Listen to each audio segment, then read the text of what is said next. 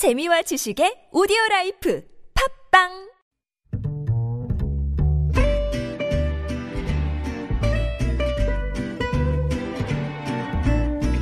Good evening, everyone. Welcome to the evening show. 문재인 대통령이 연일 비상 경제 상황 타개를 위한 강력 대처를 주문하고 있는데요. 오늘 밤 11시에는 여야가 합의한 코로나19 추경의 본회의 처리를 앞두고 있습니다. 어제 잠시 예고해드렸지만 오늘 19일 자정부터 코로나 유입 방지를 위해 모든 입국자를 대상으로 특별 입국 절차를 실시합니다.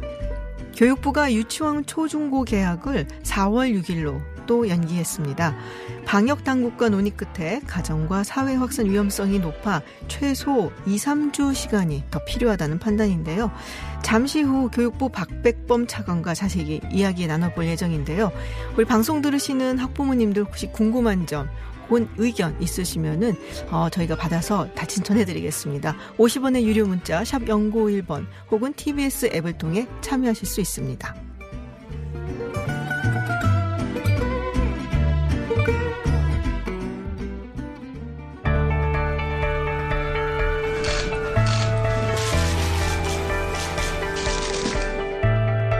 뉴스의 중심, 화제의 인물을 만나봅니다. 스포트라이트. 교육부가 전국의 모든 유치원과 초중고교 개학을 또 한 차례 미뤘습니다. 4월 6일로 연기를 했는데요.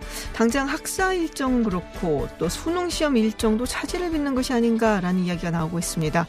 어, 의료계에서는 개학을 해도 지금처럼 하는 수업 방식으로는 안 된다라는 지적이 있습니다. 박백범 교육부 차관과 이와 관련해서 이야기 나눠보겠습니다. 안녕하세요, 차관님. 네, 안녕하십니까. 박백범입니다. 네, 개학이 2주일 더 연기가 됐습니다. 3월 23일에서 4월 6일로 연기가 됐는데요. 어, 다음 주 개학이 어렵다고 보신 것 같은데 결정적인 이유가 뭘까요? 예, 저희들이 이제 여러 저 그룹으로부터 의견 수렴을 했습니다. 그중에 특히 질병관리본부하고요. 그다음에 감염병 전문 의사 선생님들 의견 수렴을 많이 했는데요. 이분들 말씀이 아직은 그 지역 집단 감염의 염려가 많고 그렇기 때문에 학생과 교직원들의 그 안전한 학교 생활을 위해서는 추가 개학 연기가 불가피하다. 특히 학교에서 감염이 되고 얘네들이 집에 가서 가정으로 전파를 시키고 또 사회까지 확산되는 경우에는 어 우리 국가 전체가 통제하기가 어려운 상황으로까지 확산될 수가 있다. 그래서 아직까지는 사회적 거리두기를 좀 더더 해야 되고 그래서 어, 학교에 있어서의 그 방역이 중요하다는 의견을 들었고요. 네. 또 학교가 만약에 개학을 하게 되면 아, 이제는 우리 사회가 안전한가 보다 하고서 그 여러 가지 종교 행사라든지 문화 행사 또는 체육 행사까지 이렇게 어, 의식이 그러니까 위험하다는 의식이 좀 옅어질 수가 있어서 네네. 또 그런 잘못된 신호가 갈 수 있기 때문에 저희들이 어, 개학 연기를 연기를 불가피하게 했다고 이렇게 말씀드릴 수 있겠습니다. 네, 학- 사실 학교란 곳이 아이들이 다 모여서 함께 생활을 하고 또 식사도 같이 하고 해서 여기서 막 자칫하더라 자칫 정말 뭐가 감염자가 생기면 확산되는 거는 뭐 일파만파일 거다라고 모두들 생각들은 하고 있죠. 더군다나 거기서 아, 학교가 이제는 개학을 했으니까 안전한가 보다라고 잘못된 시그널을 또 보낼 수 있기 때문에 계약을 연기를 했다라는 말씀이신데요. 자, 지금 어제 기준으로 19세 미만 확진자 500명이 넘었습니다. 그 중에서 네. 네, 또 지금 뭐 학교에 다니고 있거나 아니면은 기관에 다니고 있는 유치원생이나 초중고생도 348명, 그러니까 상당히 꽤 되는 숫자예요.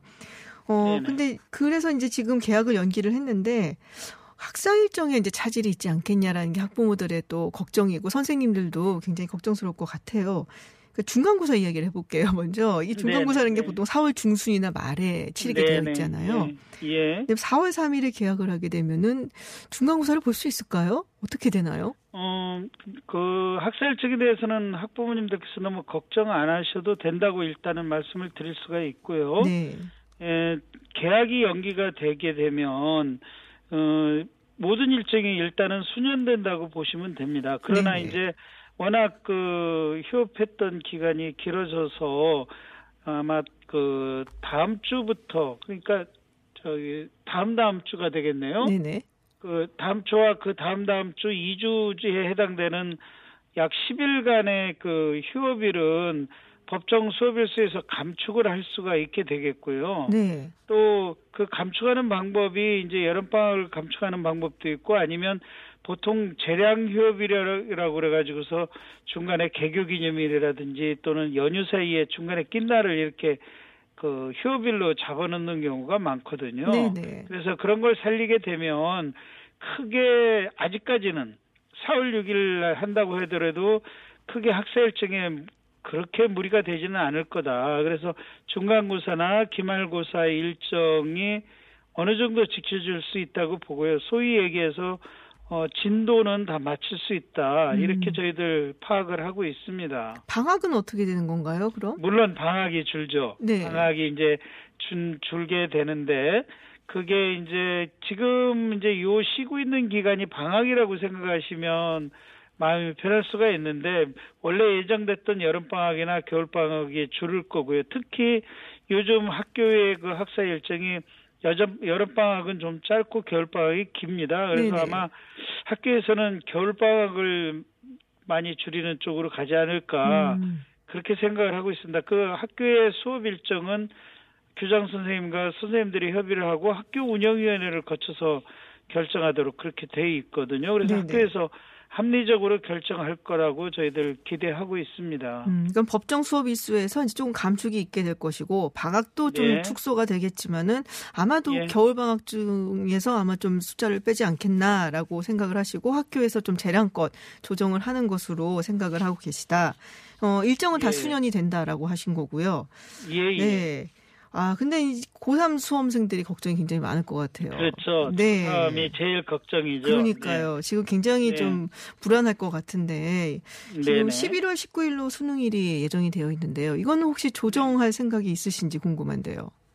어, 저희들이 여러 가지 대안을 이미 가지고 있고 검토해 놓은 게 있습니다. 네. 근데 이제 오늘 거기에 발표를 같이 안 한 이유는 4월 6일 날 계약을 한다 그러면 뭐 지금이라도 당장 이렇게 이렇게 어 변경할 수도 있고 또는 원래대로 그 중에 어떤 어떤 것들은 원래대로 갈 수도 있습니다. 이렇게 얘기를 할 수가 있는데요. 네네.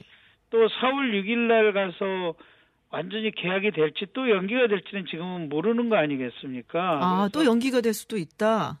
그거는 그 우리 그 이 감염병이 네네. 어- 어느 정도 확산이 될지 또는 이게 진정이 될지 그걸 또 그 앞으로 1, 2주 지나가면서 봐야 되지 않겠습니까? 네. 그래서 4월 6일까지 계약을 연장을 한 것이지 그때 반드시 계약을 하겠다는 게 아니거든요. 음. 또 경우에 따라서는 이 상황이 좋아져 가지고 사실은 당겨질 수도 있는 있을지도 모릅니다. 희망 희망 사항이긴 하지만 네네. 그렇게 계약하는 날짜가 확정이 돼야 그거에 맞춰서 저희들이 여러 가지 고3의 대학 입시 일정을 발표하려고 그렇게 준비가 되어 있다는 말씀을 드리겠습니다. 그래서 너무 걱정하시지 마시고 네. 차분하게 지금 미리 예습할 거 예습하고 또 필요한 거는 어 2학년 때 배웠던 걸 복습해 놓고 있으시면 그렇게 그 대학 입시 그 일정에 대해서는 걱정하지 않으셔도 되겠다는 말씀을 음. 드리겠습니다. 정, 정말로 계약을 할 때 그때 아마 예. 이제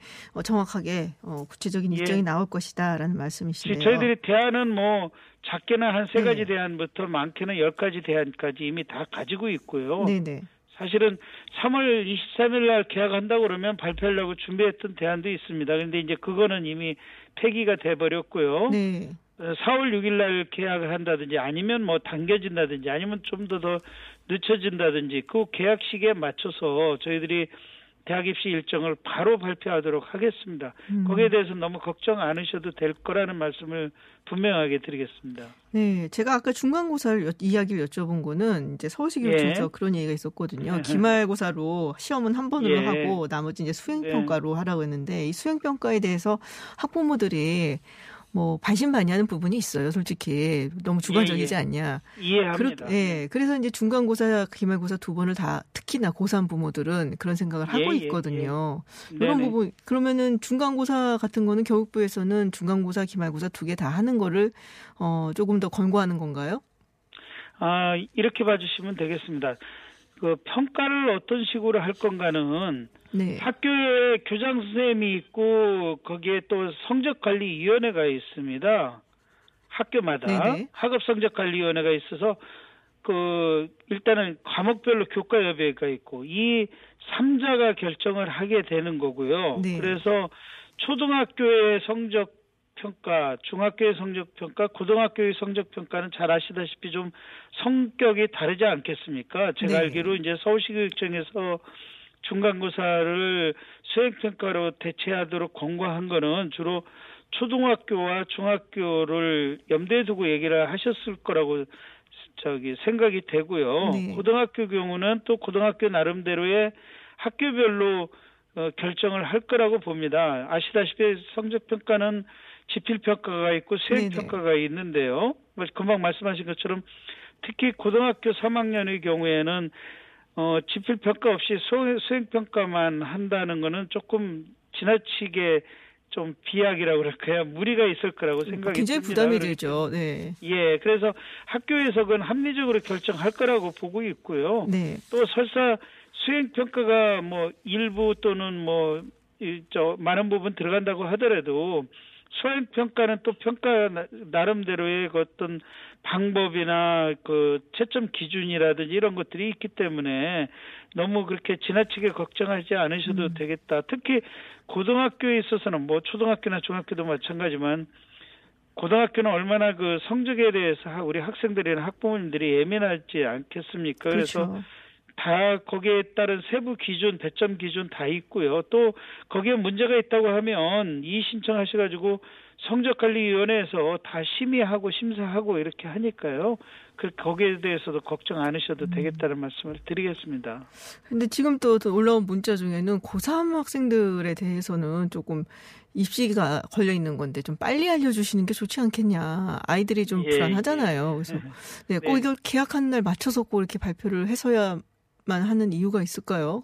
아, 물론 네, 이제 미리- 네, 말씀을 네, 잘 미리 하셨지만 발표했다가 네. 또 그게 또 바뀌고 변경이 되면 그것도 또 정부에 대한 신뢰를 잃게 되지 않겠습니까? 이렇게 생각을 해주시면 좋겠습니다. 저희들이 사실은 몇몇 고등학교에 대해서 의견을 들었고요. 네.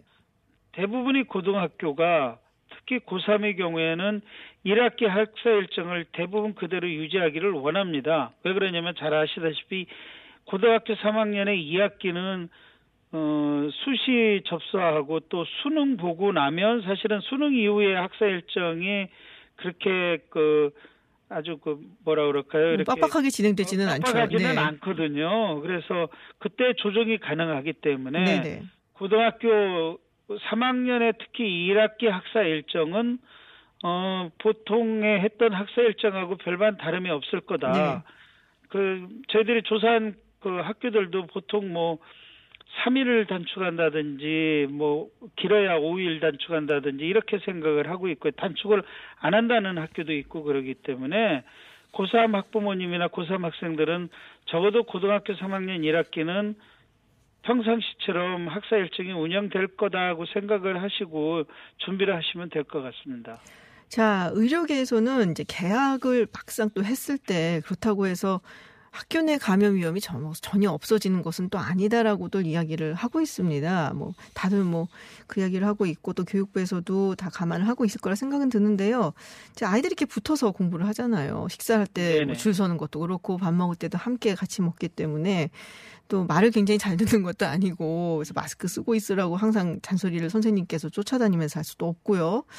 어, 어떻게 바- 생각을 하고 그 어느 정도 되어야지 이게 계약이 가능하다라는 기준을 갖고 계신지도 궁금하고, 막상 계약을 했을 때, 그러면 뭐 특별한 조치가 필요하다라고 보시는지, 뭐 이런 거에 대한 대안은 있으신지 궁금한데요.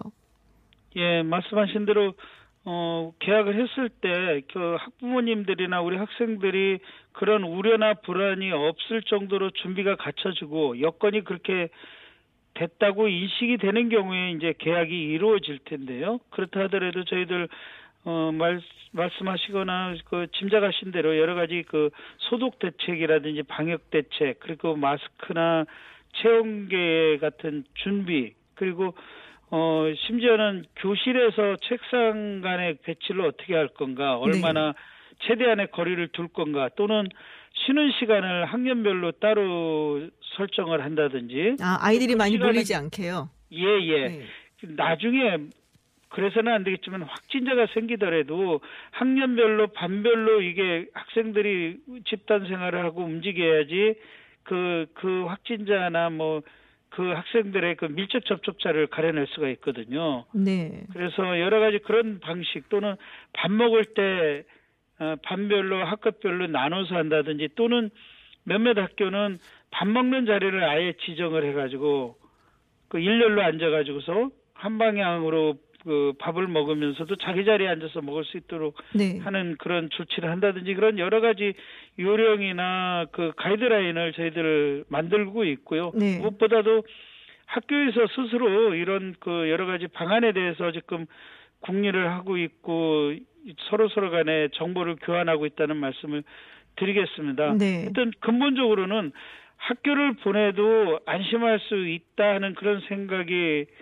들고 그런 여건이 확보될 때까지는 당분간은 어 집에서 좀 우리 아이들을 어, 보살펴 주셔야 되겠다 이런 음. 말씀을 드리겠습니다. 자, 이제 집에서 보살피면 좋은데 안 되는 경우도 있거든요. 그래서 그럴 때 네, 마련된 네, 것이 이제 돌봄 교실인데요. 맞습니다. 네, 이 돌봄 교실 잘 운영이 되고 있는지 학부모들이 보내면서도 사실은 좀 불안한 게 있거든요. 예, 뭐 발을 예. 지금 매일 잘 하고 있는지 모이는 아이들이나 네네. 돌봐주시는 선생님은 또 뭐 별 이상이 없으신 건지 제대로 잘 예. 체크가 되고 있나요?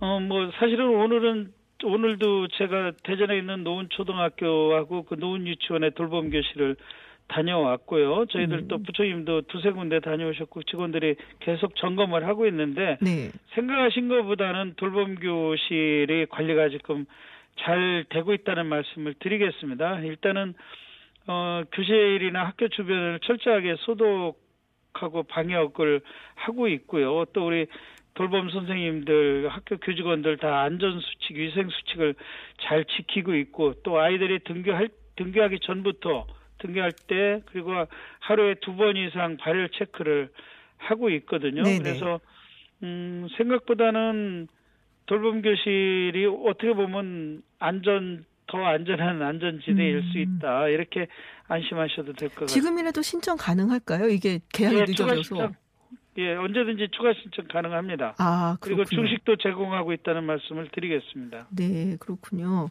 자, 이제 지금 뭐 계약이 늦어지니까 이 유치원 원비 또 대학 등록금 환불 문제 이야기가 나오고 있습니다. 교육당국 네. 입장은 어떤 건가요?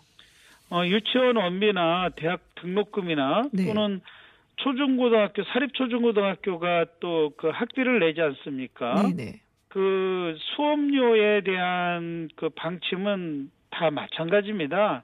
다만 대학은 이걸 학기별로 징수를 하고 초중고등학교는 대개 분기별로 징수를 하고 사립입니다. 그 다음에 유치원은 월별로 징수를 하는데 네. 수업료에 대한 원비는 사실은 반환하는 게 아니고요. 그 원비 중에 이제 부모님들은 구분을 잘 못하십니다만 수익자 부담 경비라고 그래서 체험학습비나 또는 특성화 활동비나 또는 교통비 같은 게 있습니다. 이제 네. 이런 거는 바로 반환을 받으실 수가 있고요.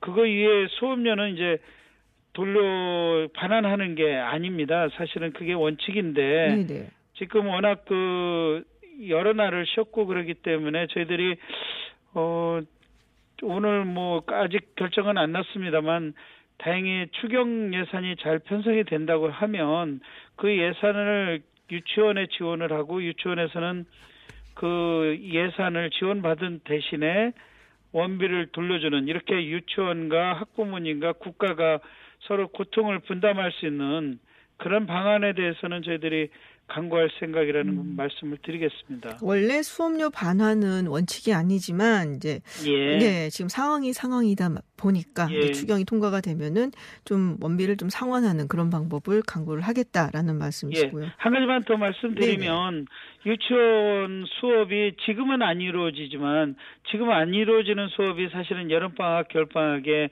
수년이 돼서 이루어지게 되거든요. 네네. 그래서 어, 방학이 조금 당겨졌다 이렇게 생각하시면 사실은 어, 원비를 반환해야 되냐 말아야 되냐는 논쟁이 있을 수가 없는 건데 그렇다 하더라도 어, 어려운 그 가게 살림에서 원비를 부담했고 또 유치원도 어려운 게 사실이거든요.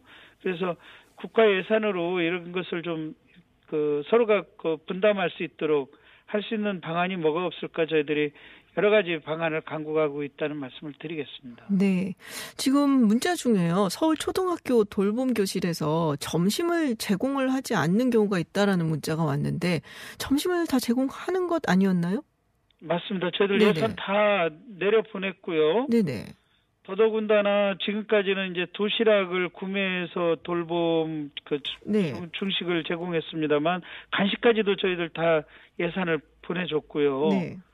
어 이번 주 일부 학교하고 다음 주부터는 그 저 학교 식당에서 근무하시던 조리사 선생님하고 영양사 선생님들도 다 나오셔가지고 네. 근무를 하시게 되거든요. 네네. 그래서 중식이 다 준비가 되는데 나중에 뭐 방송이 끝난 다음에라도 그 학교를 알려주시면 네네. 저희가 특별 점검을 하도록 하, 하겠습니다. 그 네네. 예산은 다 이미 나가 있습니다. 학교에 네네.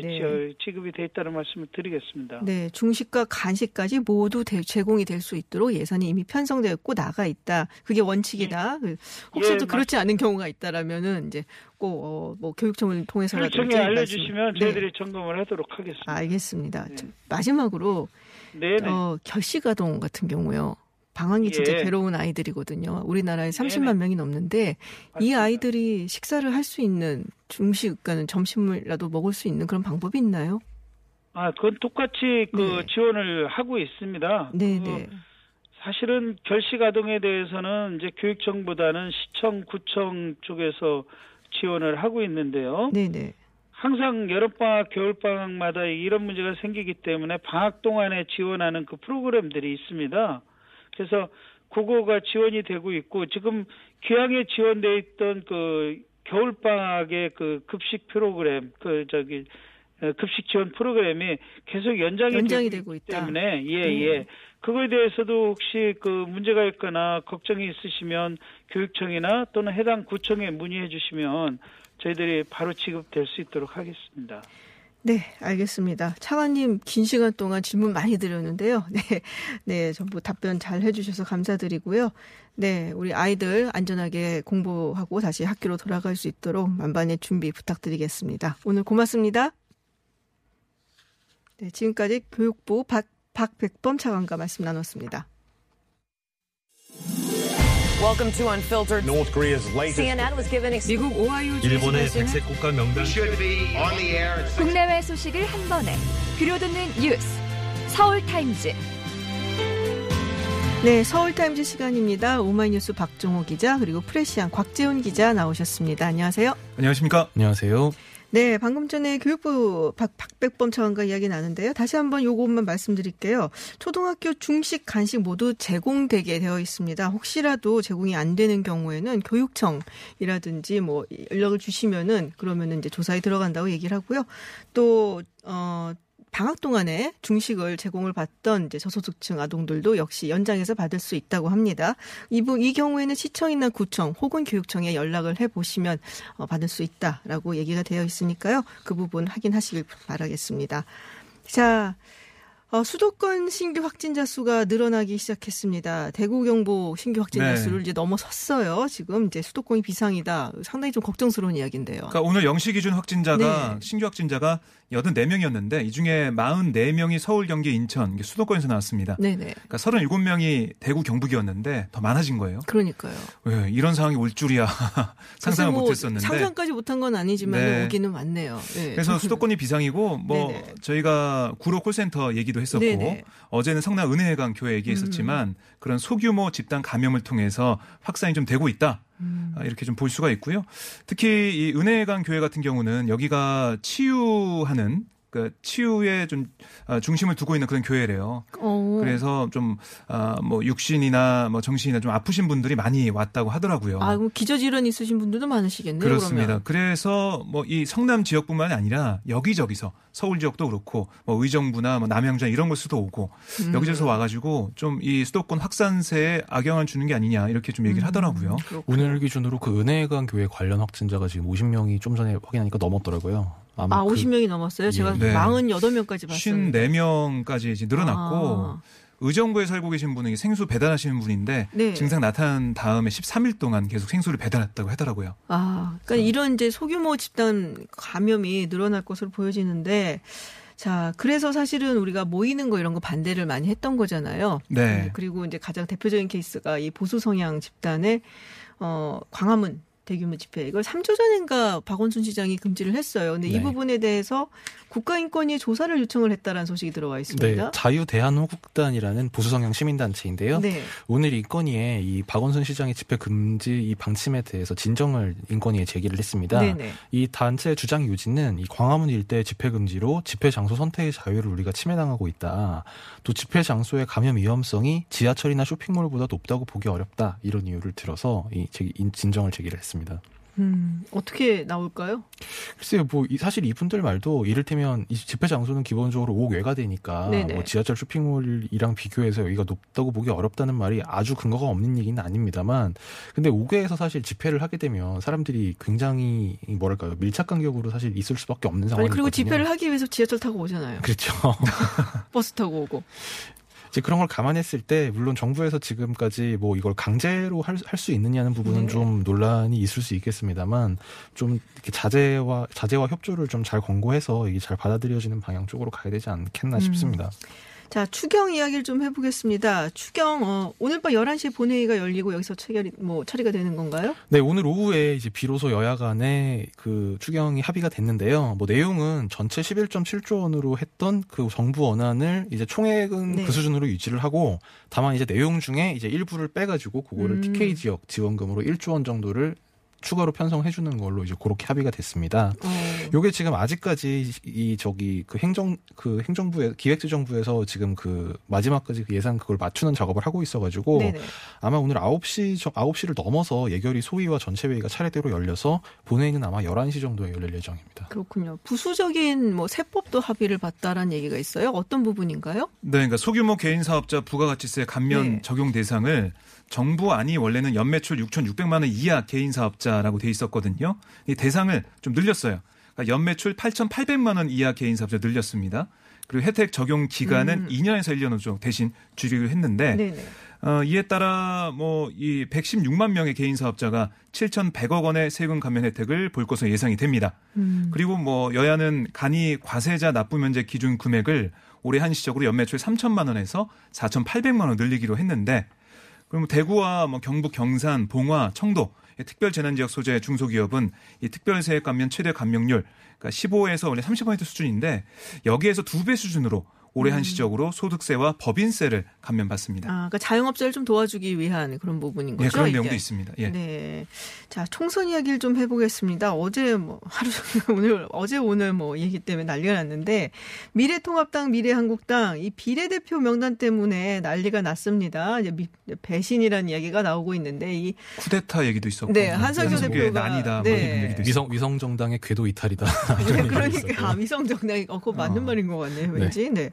자, 황 대표가 명단을 보고 굉장히 분노했다라는 얘기가 네, 있어요. 오늘 오늘 황교안 대표가 언론 인터뷰를 가졌는데요. 여기서 한성규 대표와 생각을 같이 하고 있다, 잘 해결될 것이다 이렇게 음. 얘기를 하면서도 잘못된 부분들은 다시 살펴봐야겠다 이렇게 네. 얘기해서 이 불편함을 간접적으로 드러냈고요.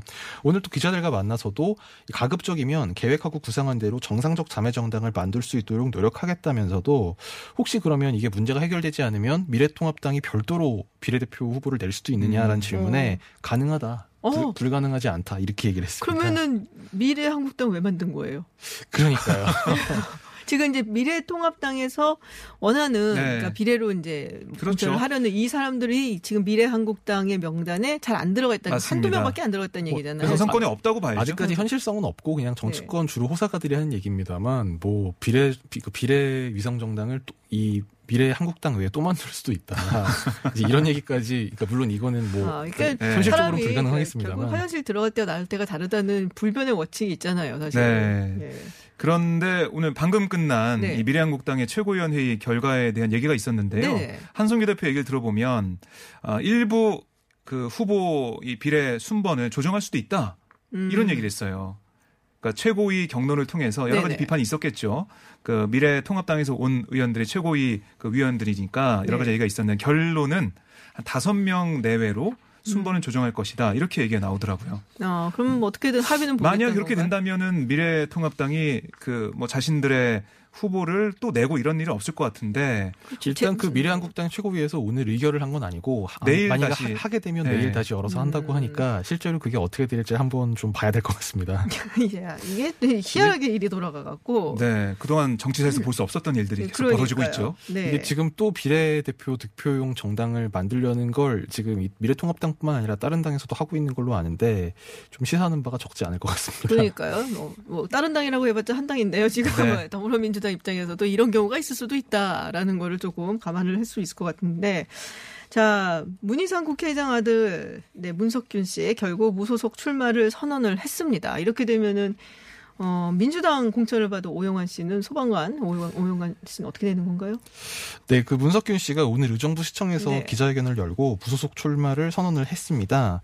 이, 추- 추- 그 출마의 배경으로는 민주당이 의정부와 전혀 연고도 없는 후보를 공천했다. 이런 결정으로 의정부 시민의 자존심을 짓밟았다. 이런 주장을 폈는데요. 앞서 어제 이제 이해찬 민주당 대표가 어제 고위 전략회의에서 우리 당에서 총선 출마를 준비하다가 공천받지 못해 탈당, 무소속으로 출마할 경우 영구 제명하겠다. 이렇게 경고까지 했지만 뭐 그런 경고에도 불구하고 결국 무소속 출마를 강행을 했습니다. 야, 근데 지난번에 이해찬 대표도 무소속으로 네. 출마를 하셨던 걸로. 어제 어제 어떤 어떤 한 언론사에서 기사 제목을 이렇게 뽑았더라고요. 네. 이해찬의 이해찬 방지법. 아, 이해찬의 이해찬 방지법. 예. 4년 전에 뭐 본인이 사실 무- 무소속으로 출마를 하시긴 하셨는데. 자, 근데 그거는 좀, 이 경우는, 아, 뭐 비슷하다고 얘기를 해야 되는 건가요? 같다고 해야 되는 건가요? 뭐 좀 두고 봐야겠습니다. 사실 의정부 같은 경우에는 뭐, 문희상 국회의원이 몇 번을 했죠? 문희상 의장이 거기서 네, 육선 육선을 했으니까 네. 어마어마하게 오랫동안 했던 곳이기 때문에. 그러니까 사실 문희상 의장이 그때 지난번 공천 때 네. 컷오프 당할 위- 위기였는데 다시 공천을 줬죠. 그렇죠. 예, 문희상 의장이 아니면 거기서 당선될 사람이 없다라고 판단한 거예요. 그만큼 지역색이 좀 강하고 그 지역민들의 의견이 좀 강하게 반영되는 곳인데요. 이번에 오영환 청년 후보를 네. 전략 공천 해가지고 어, 전략 공천 할 때도 뭐 기자들은 볼 때 좀 힘들지 않겠냐 이런 얘기 좀 했었어요. 음. 그러니까 의정부가 출마. 가불이 있는데 을 의원이 홍문종 의원이에요. 그러니까 음. 그 정도로 약간 지역 저- 의정부라는 지역 자체가 좀 수도권에서도 수도권 북부에서도 좀 더 보수적이다라는 분석은 있긴 있습니다. 그렇군요. 그럼 원래 저 그럼 오영환 후보가 네. 조금 힘들겠다라는 이야기가 많이 외롭다라고 얘기하고. 있고 네. 뭐 장경태 뭐 후보나. 아, 이런 그렇죠. 민주당 내에 있는 청년들이 음. 계속해서 뭐 비판하고 있습니다. 아, 이 네. 문석규 씨의 결정에 대해서. 네. 자 마지막으로 민주당이 이제 비례연합정당 참여 예고한 시간이 내일까지입니다. 정의당은 참여하지 않는 걸로 어제 뭐 네, 정의당과 얘기하더라고요. 민생당은 참여하지 않는 걸로 이렇게 보는 아. 것 같아요. 민주당은. 네네. 네, 우선 제외를 하고 있고. 그럼 어떤 어떤 당이 참여하나요? 오늘 민주당이 기본소득당, 시대전환, 또 가자평화인권당, 또 가자환경당 음. 이렇게 이런 원외 정당들과 함께 녹색당 안 들어갔어요? 네, 그러니까 비례 연합 플랫폼이 몇 가지 있잖아요. 네네. 그중에 시민을 위하여 여기에 참여하기로 협약을 했습니다. 어. 그러니까 거기에 민주당, 기본소득당, 시대전환, 가자평화인권당, 가자환경당이 참여하는 거고 네네. 녹색당과 미래당 또 민중당은 네네. 정치개혁 연합에 참여하겠다 이렇게 얘기를 한 거예요. 아. 이렇게 얘기하고 있어서 만약에 녹색당과 미래당이 시민을 위하여 오게 된다면 아마 뭐 당원 투표나 이런 건 절차를 또 할 것 같아요. 제가 볼 네네. 때는. 근데 민주당 입장은 뭐냐면 시민을 위하여 이 조직 자체가 지금 창당이 돼 있는 상태다. 어, 어. 그런 상황이기 때문에 어, 좀 시민을 위하여 먼저 가고 그 다음에 개문발차에서 쭉 가겠다 이런 얘기를 하던 것 같아요. 예. 네, 시간이 없어서 여기까지 여기서 마치도록 하겠습니다. 네. 지금까지 프레시안 곽재은 기자 그리고 오마이뉴스 박정호 기자였습니다. 고맙습니다. 네, 고맙습니다. 감사합니다.